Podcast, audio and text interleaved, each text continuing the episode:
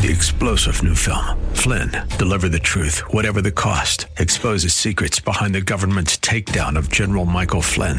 Flynn knew what the intel world had been up to. He ordered the first audit of the use of contractors. This set off alarm bells. He told the truth. He was the most dangerous person for Donald Trump to hire. They had to get rid of Flynn. Flynn, Deliver the Truth, Whatever the Cost. Available now. Watch it today. Go to Salem Now dot com. Salem Now dot com.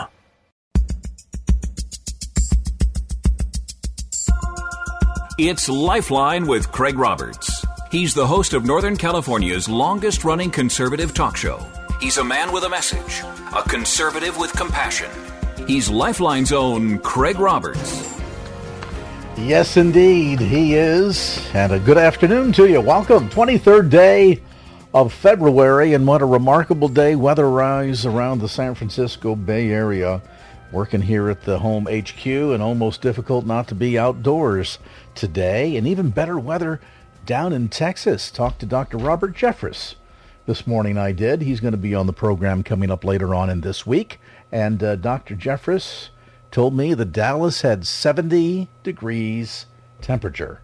So it looks like the big thaw is coming following the big chill. That's certainly good news. All right, well, we're off to the races on this Tuesday edition of Lifeline. Coming up a little bit later on, we're going to talk about the legal phenomena that allowed somebody like Rush Limbaugh to do what he did to become what he became.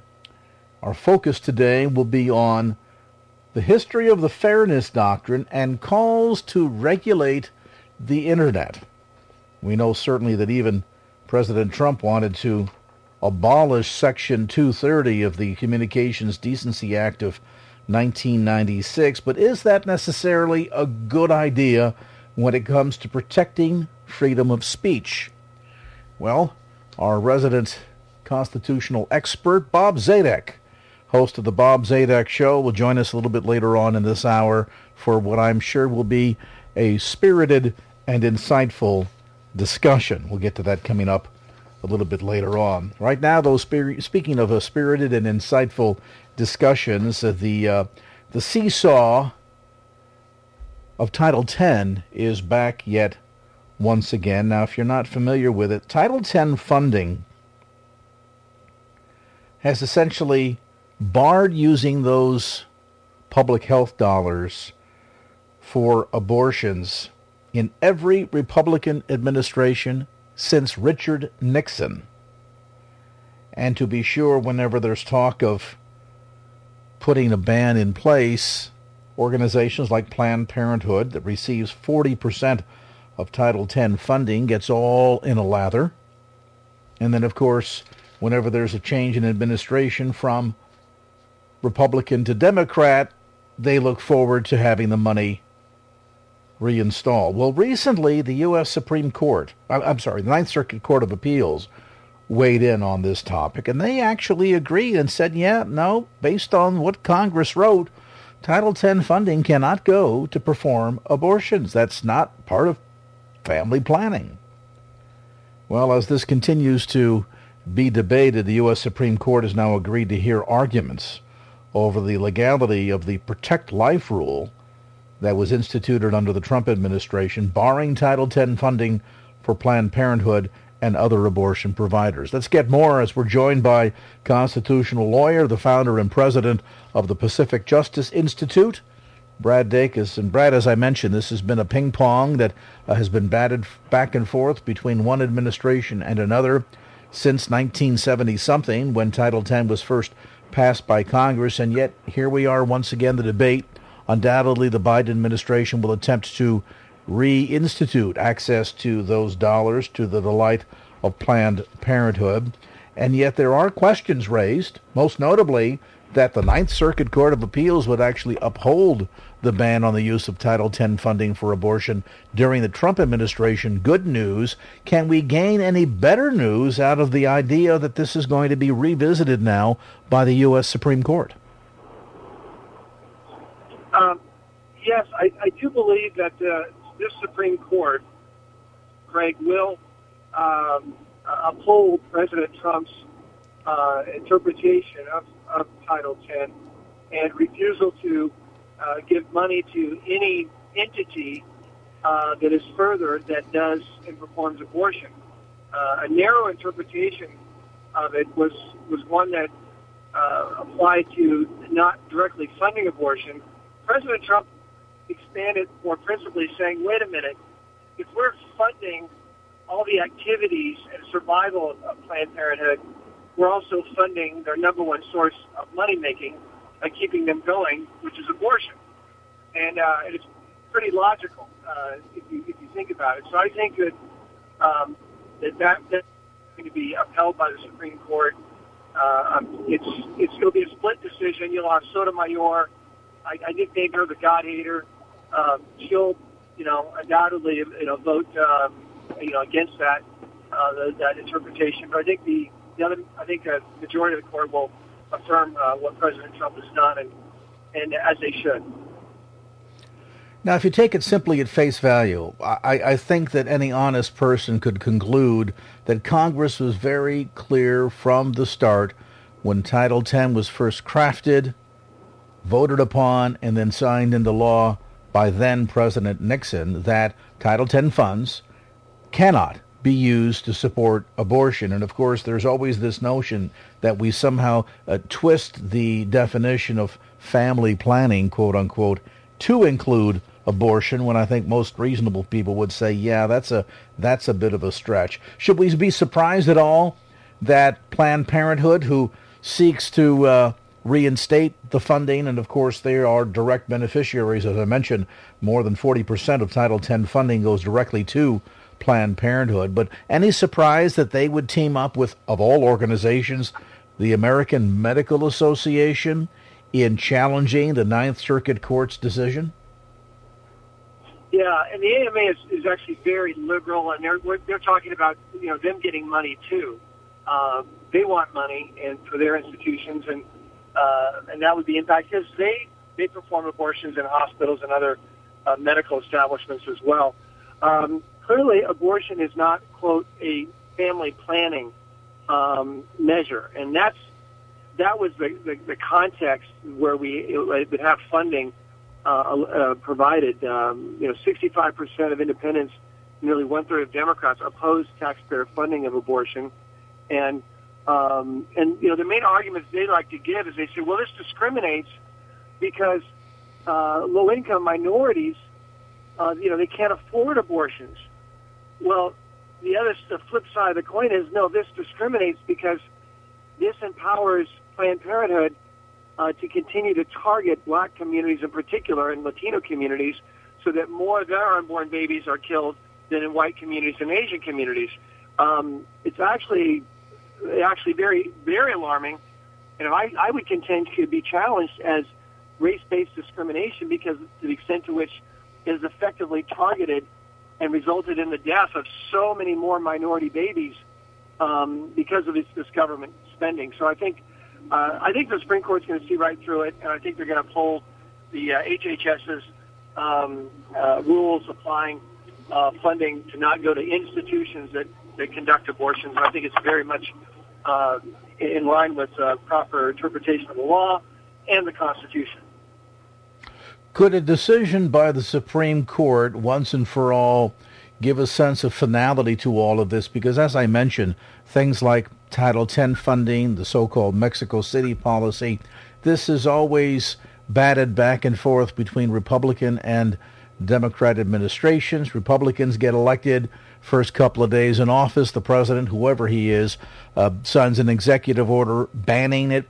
And then when there's a change in administration from Republican to Democrat, first few weeks in office, the new president signs a executive order reversing that ban. So this has been going back and forth for, my goodness, uh, the better part of fifty-one years now. Is there any sense of potential finality in this once the U S. Supreme Court makes a decision? Uh, yes, uh, there is a good chance we could have that kind of decision from the Supreme Court uh, where they give a, a clear uh, definition of the law and, and a proper rule uh, applied to the law.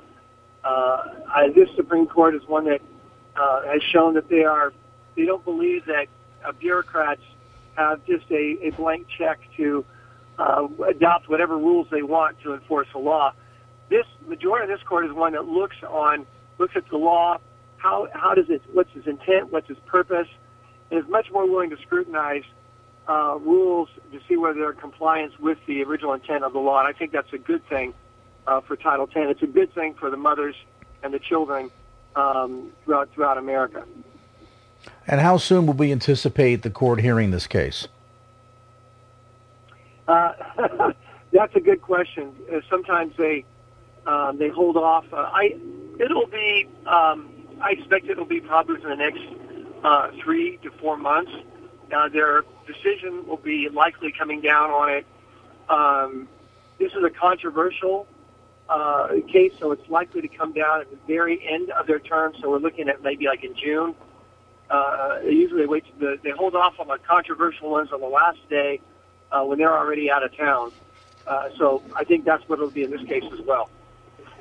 Hand down the decision and then catch the next plane. I got it.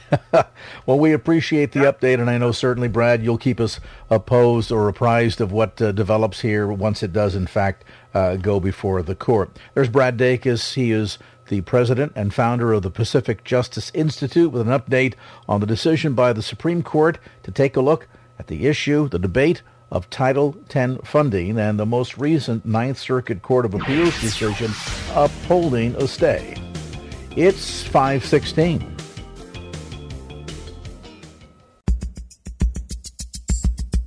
And now back to Lifeline with Craig Roberts. All right, welcome back to the conversation, twenty minutes after the hour of five p.m. here on your uh, thawing Tuesday. Thawing meaning the weather's getting warmer. Nice day today out many parts of the Bay Area. And so uh, here we are, and we're going to engage in a conversation that uh, might not only help to uh, thaw the cool weather we've been experiencing, but maybe even heat things up a little bit in a good way. We um, we last night, or last week rather, memorialized the passing of late talk show host Rush Limbaugh, who is regarded as many as not only a trailblazer, to be sure, in the arena of conservative talk, but in many respects, and I, I think uh, arguably so, uh, helped to almost single-handedly save A M radio. Not that all of it needed saving, but A M radio was on the uh, the rails, so to speak, on life support in many regards. And Rush Limbaugh's entry into the medium nationally in nineteen eighty-eight um, made a significant difference. And if you ask anybody that programmed one of the six hundred stations that carried his program up until his passing, I think they would heartily agree. Oddly enough, it was only the year before that a change in the law made a program like Rush Limbaugh's, quite frankly, like the one you're listening to right now, even possible, as the then administration of Ronald Reagan handed down an edict for the Federal Communications Commission to repeal something that had been a holdover since the nineteen thirties, called in shorthand discussion the Fairness Doctrine. And the Fairness Doctrine essentially said you have to make space on a radio station or a T V station for all opposing views, and in some cases even offer them equal time, equal access, and if they're unable to pay on their own, well, um, that equal opportunity at no cost. With it, it was a very delicate dance that radio and television stations across the country had to do from the inception of the F C C in the early nineteen thirties all the way up until nineteen eighty-seven with the repeal of the Fairness Doctrine, largely because it meant that anytime somebody heard something on your station that they thought was uh, inappropriate or um, the opposite of the viewpoint or opinion that they had, they had the opportunity under the law to hop on your radio station and view the opposite or opposing position. Now, can you imagine running a Christian radio station like this one and having to give every sort and nature of religious viewpoint equal opportunity and equal access? I mean, it would become uh, such an impossible, insurmountable task that many, many broadcasters, as they did at the time, just said, that's it. We're not going to touch any of this. We'll we'll stay down the center lane where it's safe, where our license is protected, and where we don't have to run into these significant decisions and debates on a day-by-day basis. Well, the elimination of the Fairness Doctrine in nineteen eighty-seven changed all that and opened a significant gateway for the rise of talk radio and differing ideas and, quite frankly, platforms that allowed conservative voices for the first time to express, express themselves, to do so safely.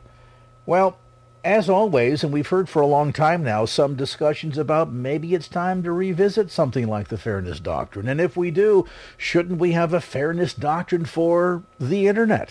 Well, let's get some insights now as we're joined by syndicated talk show host. In fact, he's the host of the longest-running libertarian talk show in the country, Bob Zadek. Bob hosts the Bob Zadek Show, broadcast live here in the San Francisco Bay Area every Sunday morning at eight a.m. on our sister station, eight sixty a.m. The Answer. And Bob, as always, a delight and a privilege to have you join us.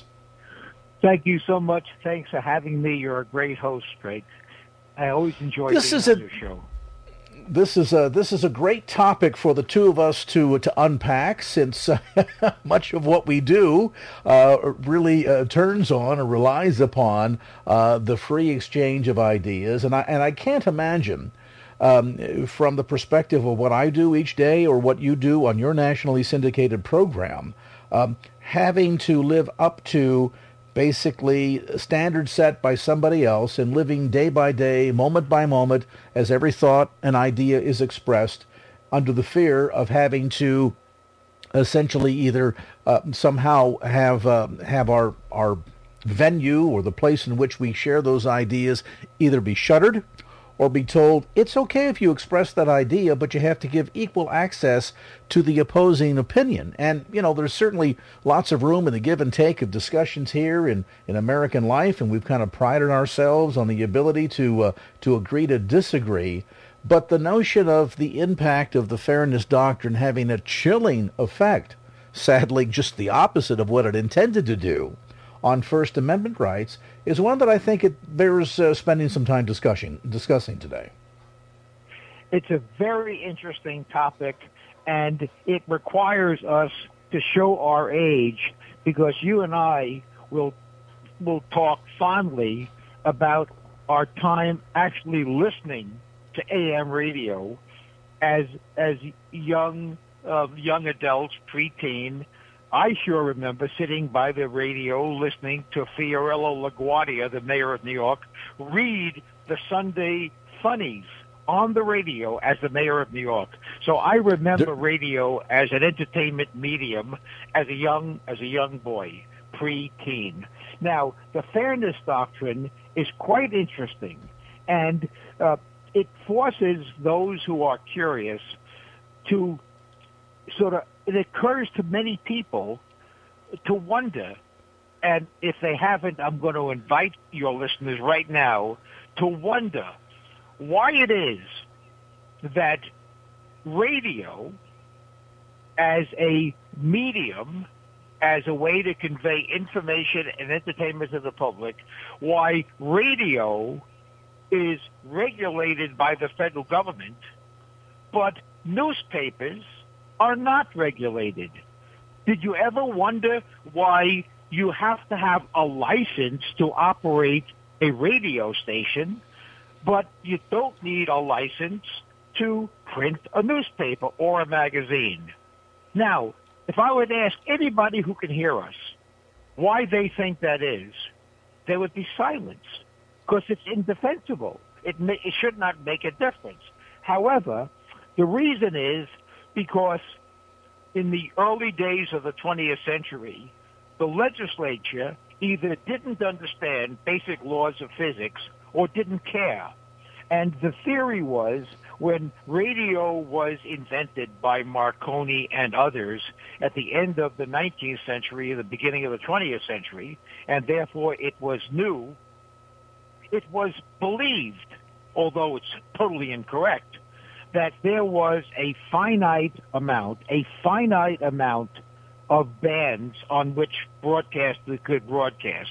And you could broadcast at five sixty a.m. and at five eighty a.m. and at six ten. Uh, a m is not a time. It's the a m versus f m uh, bands.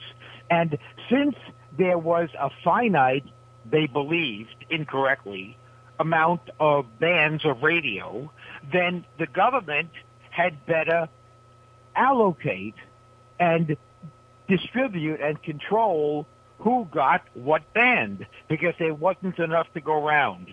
While perhaps there is a finite number of bands, just like there is a finite number of grains of sand on Earth, but it doesn't matter. There's plenty of sand to go around, even though it is finite. Well, there's plenty of bands to go around if they are finite, but nevertheless. So when radio was invented, the government took it upon itself to say, okay, we can't just let anybody grab a band if they want. And therefore, we are going to, by federal law, say if you're going to broadcast in the United States, you have to get permission from us, and we will assign you one of the limited number of bands. That's the history of broadcast licensing, based upon a mistaken understanding of basic laws of electrodynamics and physics. That now, so we have the the, the Federal Radio Act in nineteen twenty-seven, I believe, which said you can get a license, but in exchange for us permitting you, permitting you, how I hate that word, permitting you to broadcast on a certain band, it's not free. You have to make a promise to us that your broadcasting, your programming will be, will satisfy the public interest, necessity, convenience, and public interest, and public interest. Which means now the government says, in exchange for you being permitted to broadcast, we will decide what the content will be. Uh-oh. Imagine if a newspaper couldn't print unless they printed everything that satisfied the public interest as determined by government. Welcome, welcome to totalitarianism. Okay, that's where it all started. Well, then in the in the late nineteen thirties, the government uh, decided that public convenience, necessity, and public interest dictated that there be uh, fairness, that no one abuse the, the monopoly they are given to broadcast on a certain band. And so the Fairness Doctrine was invented uh, to make sure that the public was exposed to all points of view. Now, it's not an accident, because what happened, Craig, is that radio was very successful. It was mostly owned by, by it was at first owned by large broadcast companies, N B C, A B C, and the like. They were big companies, very strong and very powerful. Well, then along comes television, and television becomes, in the fifties and in the forties, starting in the forties, becomes, it starts to overcome radio as the most popular electronic medium. And A M radio becomes less important, and television becomes more important. And all of the big radio companies now became big television companies, and they sold off their stations because it was uninteresting, and small entrepreneurs bought the radio stations. And they got the leftovers for the entertainment attention. Now, how does these small radio stations get listeners? Well, the public was getting their news from television, and television was bland. It had to broadcast in the public interest. It was bland. It was all the same. It was all very mainstream, very Republican, very Protestant, very American, and kind of boring to many people. Well, so now you operate a radio station. How do you make any money? Well, you got to get people's attention. So they started to promote and they started to have conservative talk radio broadcasting. Why? Because the public could get all of the mainstream, bland, somewhat left of center news they wanted from television. What was left over? Well, may conservative right-wing media was not broadcast on television. So that was a fertile market for radio. And radio discovered, discovered right-wing talk radio as a way to capture attention away from television. And it worked. That was the petri dish in which Rush Limbaugh and many other mostly conservative talk radio hosts became popular. Now, why conservative? Because the left was given all of these outlets on television. The right had no outlets because there was no right-wing television. It was all mainstream. It was all Walter Cronkite, mainstream.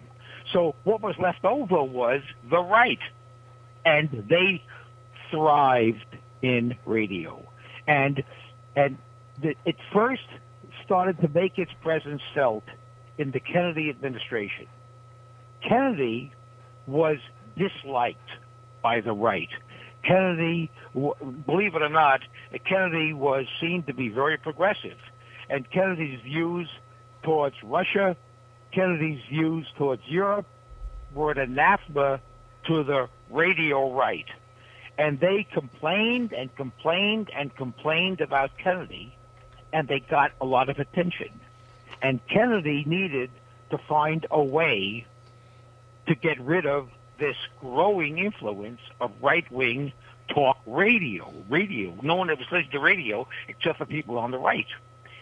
And what Kennedy did was he instructed his administration to enforce this policy laying around but unenforced called the Fairness Doctrine. And he used the Fairness Doctrine to impose uh, burdens upon all of these mom-and-pop-owned stations who were carrying the Rush Limbaughs of the world. And that's how the government used the Fairness Doctrine to suppress right-wing talk radio by using federal law. Now, I mentioned and I have to tell you, being around in radio at that time, uh, in uh, certainly pre um, uh, deregulation of nineteen eighty-seven, it was a very fine balancing act that we had to engage in in order to, as you mentioned previously, Bob, um, serve in the public interest, convenience, and necessity. We had those that moniker uh, drummed into our heads as young broadcasters, and in doing so, um, ever always carefully towing the line to make sure that we never crossed over, because to do so would not only trigger Fairness Doctrine responsibilities, could even potentially put the radio station's license at risk. It was exactly. It was a time of, of extreme caution, uh, bridled commentary, and, and kind of uh, indirectly and by default, the federal government putting a, um, a wet blanket, shall we call it, uh, having a, a very um, deleterious impact on First Amendment rights and freedom of speech. We're going to get back to more of our conversation and go deeper on this topic. Bob Zadek is with us today, host of The Bob Zadek Show. His program is heard locally here in the San Francisco Bay Area Sunday mornings at eight a.m. on our sister station, eight sixty a.m. The Answer. We'll take a brief time out, come back and talk more about kind of the uh, the opening of the gate in nineteen eighty-eight and the potential threat that looms even today, as our discussion with Bob Zadek continues after this.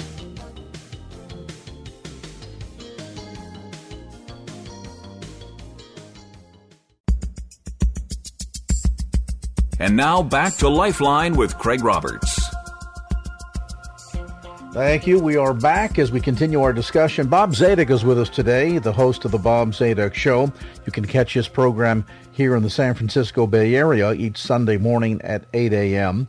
By the way, I'll mention he's got lots of great resources on his website. You'll find copies of his books there.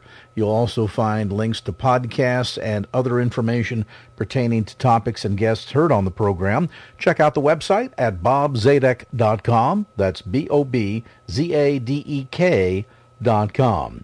We're talking about the Fairness Doctrine, talk radio, the fertile ground that has been allowed since the repeal of the Fairness Doctrine under the Reagan administration by the F C C in nineteen eighty-seven, and how that it really opened the door for the opportunity of a fair and even exchange of ideas without the fear or threat of uh, big brothers, so to speak, uh, coming down upon you and essentially having a chilling effect on First Amendment rights. And it allowed the opportunity for people like Rush Limbaugh and others a platform to be able to express thoughts and ideas.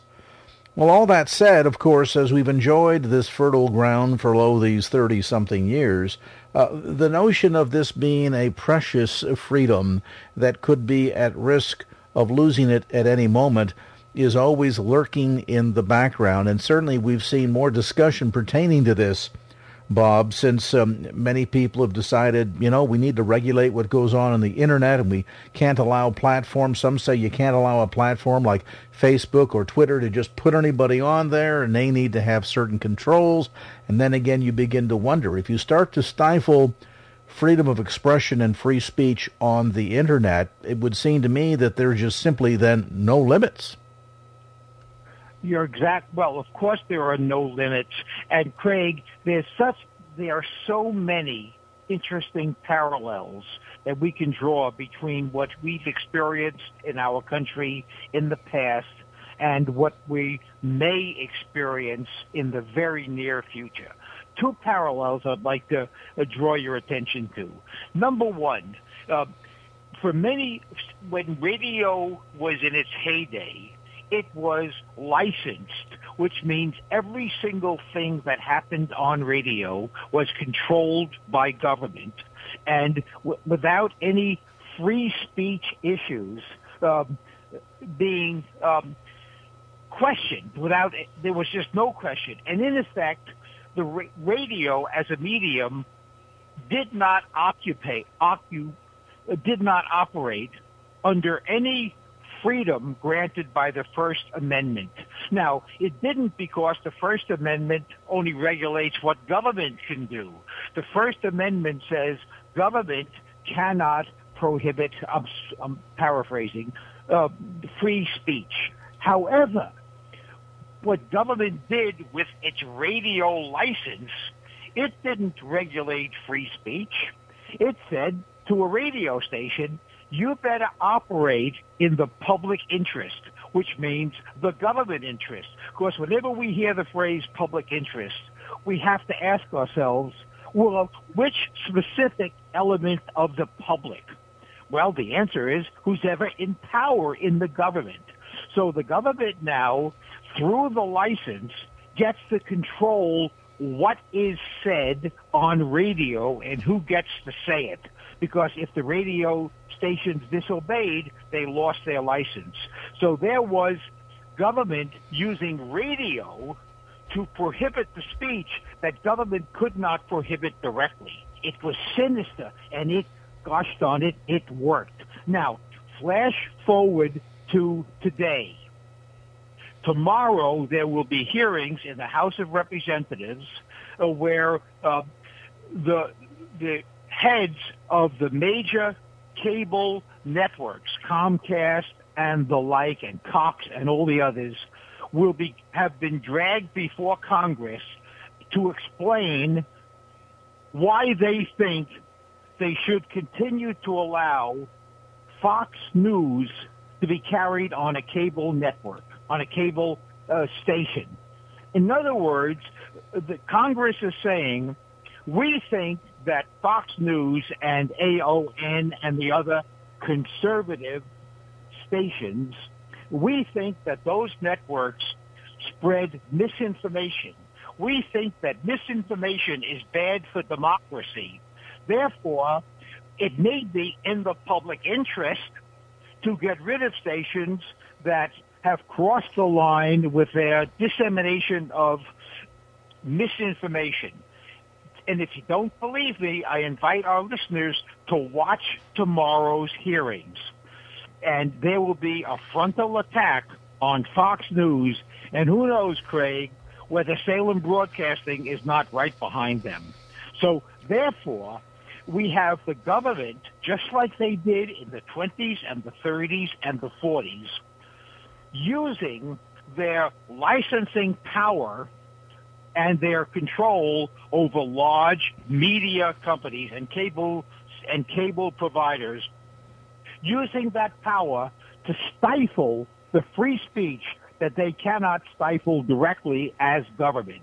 It is scary stuff. And if I could draw one more parallel, I, as you know, Craig, in my day job, um, I am I represent lenders. I deal in the world of finance. And I have witnessed firsthand what I consider to be almost the nationalization of banking in America. Banks right now are so regulated that they have to carry out governmental policy, or else the government will make their life so miserable they can't survive. So in effect, banks behave very much not like private business, but like instruments of government. And it has been successful if you're the government. I fear, I fear the same is going to happen to social media and to networks in general, that governments, which already license those activities, and they they can close up Facebook and Twitter et al. Through federal law, Section two thirty, et cetera, that we are going to see tomorrow the start of the government's indirect takeover of media, which means takeover of speech in America. That's the scary part, and that's why the topic you've asked me to speak about is so timely. It's twelve hours before these hearings will start. So don't follow what I'm saying. Watch the hearings and decide for yourself. You know, what's problematic, of course, about this this very fact that this discussion will be taking place, uh, as it has in the past, and we've seen times when um, uh, Jack Dempsey and Mark Zuckerberg have been called to Washington, D C to testify. There's always the idea that, well, somehow they ought to be responsible for what is posted on their website. Then, of course, when they step in and do that, there's concerns about overreaching. And I think what's problematic about all this, Bob, is, number one, the notion of trying to police it all to the satisfaction of it all, would I think essentially leave the internet as it would and did radio in the nineteen eighties and earlier as, as sort of a place where it was safe to watch cat pictures and kids' birthday party videos, and that was about it. The free exchange of ideas was simply truncated. And, you know, certainly there can be much spirited debate as to, in our pluralistic society, Uh, what defines so-called community standards, who gets to set those standards. The one nice thing with any of these platforms is that you, if you don't like it, you can always not look at it. You can vote with your feet. Any of us have the opportunity, and you touched on this earlier, of essentially, if we don't like what we see, uh, it, go out and build a better mousetrap, meaning if you think that um, Twitter or Facebook is uh, discriminatory in one fashion or another uh, towards or against conservatives or liberals, well, go out and start a computer, a, a, a competitor. And and, and I, I think this idea of trying to repeal Section two thirty and and somehow create uh, this innocuous place where instead of places like Facebook, Twitter, et al. Being a safe harbor where they can publish information without having um, direct responsibility. In other words, right now under Section two thirty, they have immunity from civil liabilities for any information that they uh, simply put out there as posted by somebody else. If that changes, and now the platforms are being called in to police what's obscene, what's violent, what's otherwise objectionable, then it really comes down to, well, who's making that judgment call in the moment? And and suddenly now, any conversation that heretofore had been constitutionally protected is now all of a sudden what? deemed to be inappropriate, and therefore we're going to create, again, sort of this, this innocuous, bland space where there's really no value of exchange of ideas whatsoever because we're all fearful of saying something that may put us at the receiving end of a lawsuit? That's exactly right. And what we have is the government will stifle free speech, not directly, because the First Amendment says they cannot, but indirectly through proxies. And the proxies will be media in general and social media in particular. And, Craig, there's one other thought that we could devote a whole other show to. And it's an intriguing thought that I have not heard discussed very much. There is so much worry out there about misinformation and Russia hacking in and trying to influence our elections. Uh, here's uh, a contrary thought, Craig, just to tickle your brain and to give you something to think about. The fear is that what is spewed out on Facebook et al., on social media, is wrong, and it will unfairly influence the election. Now, here's my question to you, Craig. How many people do you know who are either, who were conservatives, and because of something they heard on social media, they changed how they voted? The answer, let me answer the question for you, Craig. Zero. Same as me. Same as everybody. So that if if it's almost absurd to imagine somebody changing their political orientation based upon something they read on Facebook. If that's the fear, it's silly. It's the boogeyman. It's like being afraid of a goblin. Nobody is influenced by what appears on media. It's salacious, it cries for attention, it, but it doesn't change anybody's mind. And if it doesn't change anybody's mind, it cannot be a threat to democracy. So this is all fake. It's like making up a fake, uh, uh, a threat that doesn't exist, and then legislating away a threat that is not a threat to begin with. Nobody is influenced by media. It gets their attention, and maybe they laugh, and maybe they talk about it. It doesn't change how they vote. You've never met anybody who changed their vote based upon something they read on Facebook. It doesn't happen.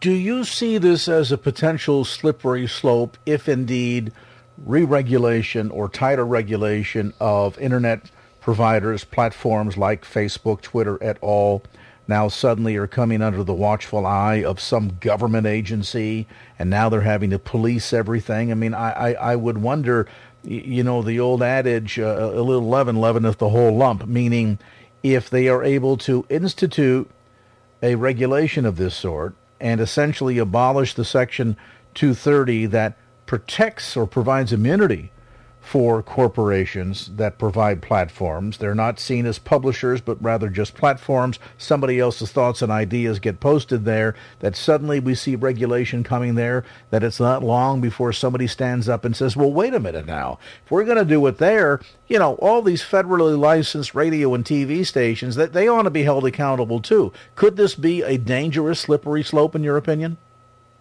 Yes, with one, and the only saving grace, the only kind of thought that gives me some degree of hope is the Harry Reid effect.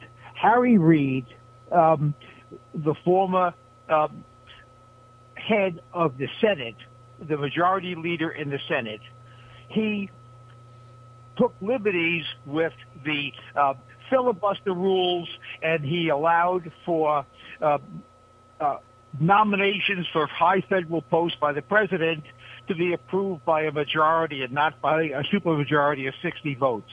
He did that to force his will upon um, the minority. Now, that came back to haunt him, and it gave Donald Trump the ability to profoundly influence the judiciary, which means legislators have to always remember the power they give to themselves is going to mm-hmm. come back to haunt them, but they're not going to be in control forever.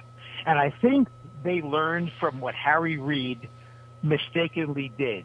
And I think that the parties who really want to survive will probably not take the step that you have described, because they will know there will be a time, maybe as soon as two years from now, that they will not be in power anymore. And the last thing they want is to build a power to the majority and then turn it over to the Republicans if they take control. I think that point of view, based upon survival, is going to save us from the extremes of government. But, of course, I could be wrong. I hope I'm not. Well, and I hope you're not as well, because uh, the, the notion of the proverbial shoe on the other foot and tit for tat, uh, it can be a very dangerous game to play. And in the end, it's not necessarily one party or another or um, one viewpoint or another that loses. It's the all, the entirety of the American people. Bob Zadek, again, host of the longest-running libertarian talk show in the country, The Bob Zadek Show, appropriately titled, heard Sunday mornings here in the San Francisco Bay Area at eight a.m., and you can catch his program on eight sixty a.m. The Answer. I'll mention, as I did before, lots of great resources, past broadcasts. You get information about guests. Also, you can order Bob's books online. Check out his website. It's bob zadek dot com. B O B Z A D E K dot com. And our thanks to Bob Zadek for being with us on this segment of Lifeline. Much more to come, an hour in fact. So let's get you an update on traffic, then back with more as Lifeline continues.